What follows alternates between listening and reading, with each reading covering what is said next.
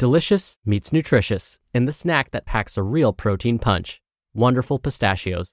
Each one ounce serving of Wonderful pistachios has six grams of protein, giving you over 10% of your daily value and making Wonderful pistachios one of the highest protein nuts. But perhaps more than that, I love all of the flavors they have. Their sea salt and vinegar ones are my favorite when I'm craving that flavor but want to keep it healthy. But that's just the tip of the iceberg. Wonderful pistachios come in a variety of flavors, like chili roasted, honey roasted, smoky barbecue, and jalapeno lime, perfect for enjoying with family and friends or taking them with you on the go. Whether you're a pistachio purist who loves cracking open every nut, or you prefer the convenience of no shells pistachios, Wonderful Pistachios has got you covered. Grab Wonderful Pistachios and elevate your snacking game today. So fill up with a healthy snack when hunger strikes. Visit wonderfulpistachios.com to learn more. That's wonderfulpistachios.com. This is Optimal Health Daily, episode 1633 The Diet and Training Combination Figuring Out How You're Messing It Up, Part 2 by JC Deen of jcdfitness.com. And I'm Dr. Neal. Hey there, welcome back to Optimal Health Daily, or welcome for the first time if you're new here. This is the podcast where I act as your very own personal narrator and read to you from some of the most popular health and fitness blogs online. Now, for a lot more blogs being narrated for you, check out Optimal Living Daily. You can search and find that podcast wherever you're listening to this.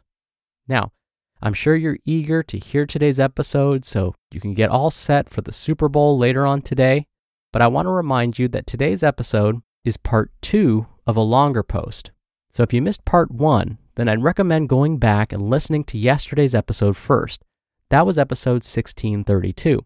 But if you're all caught up, let's finally get right to part two and continue optimizing your life.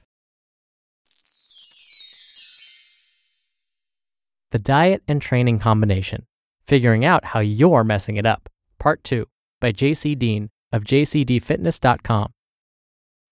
So, where do people tend to mess up? It's either planning their meals, or tracking accurately, or being consistent enough with their food plan to make an accurate assessment in terms of progress. Many will start with great intentions.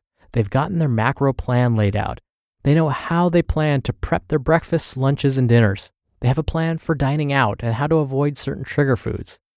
But then, one of many things happen. One issue is going from strict tracking to loose tracking, and eventually to eyeballing. When you first start out and are serious about making sure your intake is consistent, you plan accordingly and track every meal. It's not 100% perfection, but it's close enough and you know it. But over time, as things become easier with the whole tracking process and you become accustomed to it, it's very easy to start loosening the grip somewhat. Instead of tracking each meal, you begin to wing it and only track every few meals. Then you may allow for a snack or two that goes unaccounted for. After a few weeks of this, you may be completely unaware of these little snacks and only remember making a mental note of your main meals. And then some stop tracking altogether with their newfound freedom and confidence in being able to track everything mentally without needing to measure and keep notes. This rarely ever works, by the way.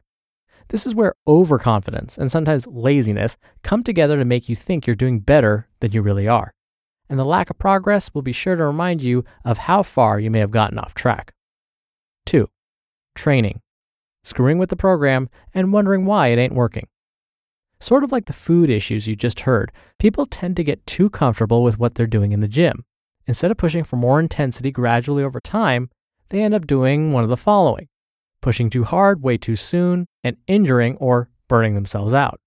Changing movements or rep schemes on the fly based on emotions or small inconveniences such as momentary gym limitations or being rushed going through the motions, not paying attention to the training, and as a result, regressing from lack of actual work being done, and missing days unexpectedly and without a valid excuse.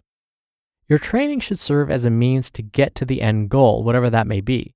The problem is, it's easy to get caught up in the riffraff and not actually pay attention until you're 12 weeks into the process and wondering why nothing's changed with your physique.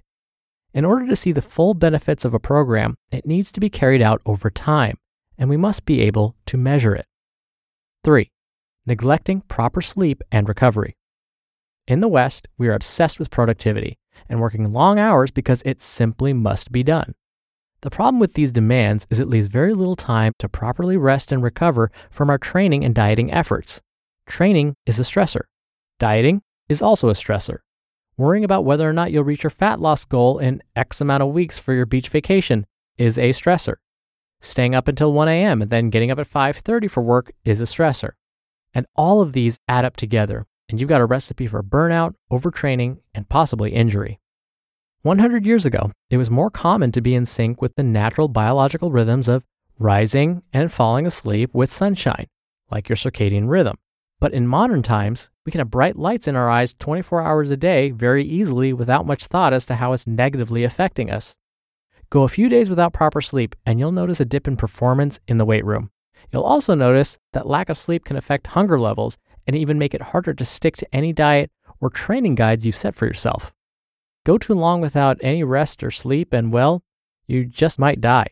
Seriously, a lack of sleep for a prolonged period of time can lead to death. It's important and due to our constant need for Facebook and Twitter feeds, our phones and tablets just might be robbing us of the sleep we desperately need for our physique enhancement endeavors. And four, you lack discipline.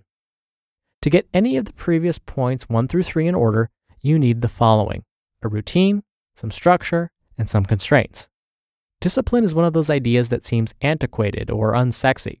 Why be disciplined when just about everything you could ever want, speaking both literally and figuratively here, is at your fingertips? Why put in any effort or time or focus? Well, because building your physique takes effort, focus, and dedication, and you'd be robbing yourself of an experience rich in achievement if you try to take shortcuts or give anything less than your very best. You just listened to part two of the post titled The Diet and Training Combination Figuring Out How You're Messing It Up by JC Deen of jcdfitness.com.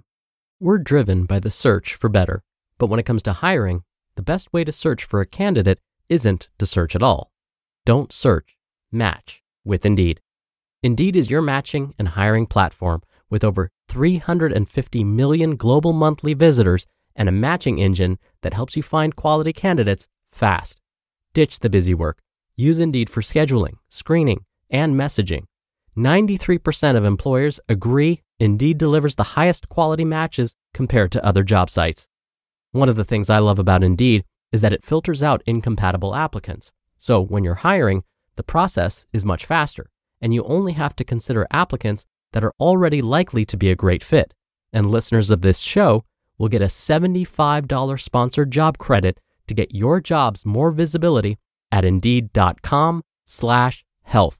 Just go to indeed.com slash health right now and support our show by saying you heard about Indeed on this podcast. Indeed.com slash health. Terms and conditions apply. Need to hire? You need Indeed.